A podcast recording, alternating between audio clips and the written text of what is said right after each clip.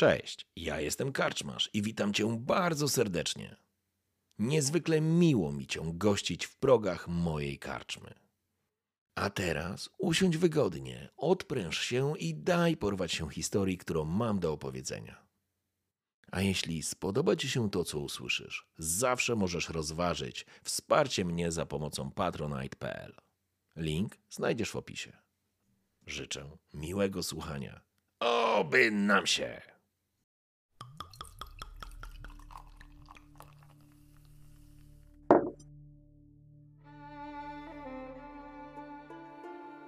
Thorgud był z klanu Brokfar. Był potomkiem tych, co wyemigrowali ze Spikerog na Ard Skellig. Pomagał rodzicom prowadzić karczmę w Langsele na ziemiach klanu Drummond. Karczmę, którą założył jeszcze w starych czasach jego dziad. Nigdy nie miał lekko, ponieważ Brokfar nie są darzeni szacunkiem przez klan Drummond. Ale jakoś się układało. I nawet mieszkańcy powoli zaczęli zapominać, skąd pochodziła rodzina. Przecież to swoi! Prowadzą karczmy od lat! Mówili. Wszystko się gwałtownie zmieniło w tysiąc dwieście pięćdziesiątym roku, kiedy Thorgud miał sześć lat. Do karczmy przybył dziwny człowiek o kocich oczach. Był gwałtowny i nieokrzesany. Gdy ojciec Thorguda próbował go wyrzucić, doszło do rzezi. Ów człek wpadł w szał i wymordował rodzinę i kilku gości. Młodemu udało się uciec, ale mężczyzna uszedł z życiem, wcześniej podpalając karczmę. Thorgud pamiętał, jak ten dziwny człowiek o kocich oczach śmiał się w głos i wyzywał mieszkańców Langsele od tchórzy. Nikt mu nie stanął, a jego powstrzymał miejscowy kowal, Gudmund. Mężczyzna wziął go pod swoją opiekę i wychował. Thorgud pomagał mu w pracy, ponieważ Freja nie dała kowalowi syna. Dlatego to właśnie Thorgud przejął jego obowiązki. Gudmund miał jeszcze córkę, Ingrid, która była młodsza od Thorguda o cztery lata.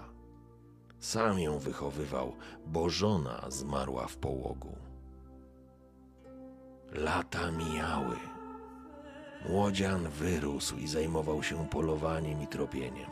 Pomagał w warsztacie i prowadzeniu gospodarstwa.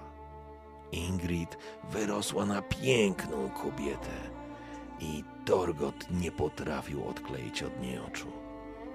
Młodzieńcza fascynacja przeradzała się w coś mocniejszego, co pozwalało młodemu planować i układać sobie przyszłość.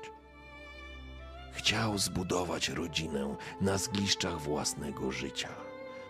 Gudmund jasno i wyraźnie wyznaczał ramy i nigdy nie przestał tłumaczyć, żeby Thorgud zapomniał o przeszłości, ponieważ bogowie chcą dla niego zupełnie innego losu, zwykł mawiać. I wtedy życie skomplikowało się ponownie. Okazało się, że synowi starszego wioski, Sigurdowi Andrumont, wpadła w oko Ingrid. To podgrzało jeszcze bardziej i tak gorącą już atmosferę. Sigurd nigdy nie odmówił sobie szansy na ubliżenie Thorgudowi, na wyzwiska, na wytykanie pochodzenia i na pokazanie mu, gdzie jest cholerne miejsce tchórzy. Człowiek, któremu nigdy nic nie brakowało, nie tolerował sprzeciwu. A Ingrid się sprzeciwiła.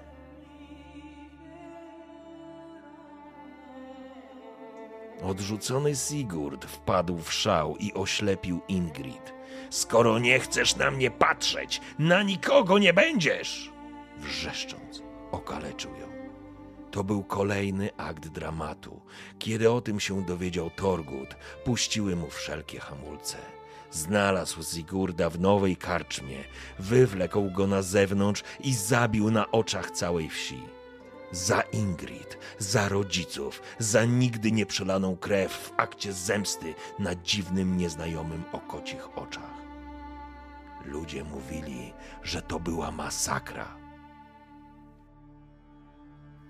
Thorgud trafił do lochu, a następnie przed sąd. Był przybłędą, nie był Andrumont, był mordercą syna starszego wsi. Nie mogło być inaczej. Zapadł wyrok, śmierć na kamieniu ofiarnym.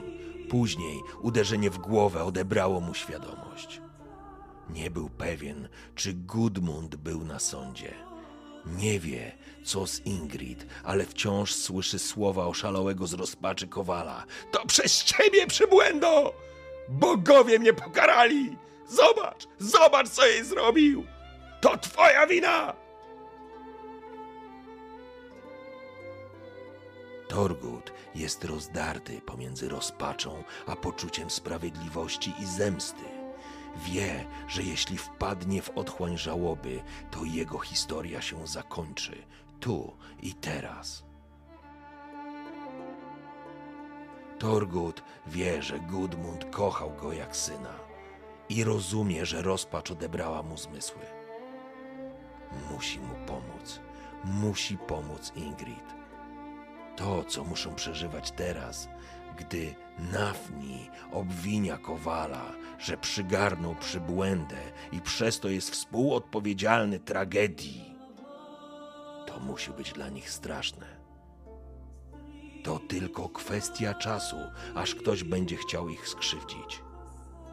Thorgud wiedział, że nie może na to pozwolić. Później słyszał jedynie szum fal oraz obijające się wiosła w dulkach. Następnie poczuł chłód stalowych obejm na rękach.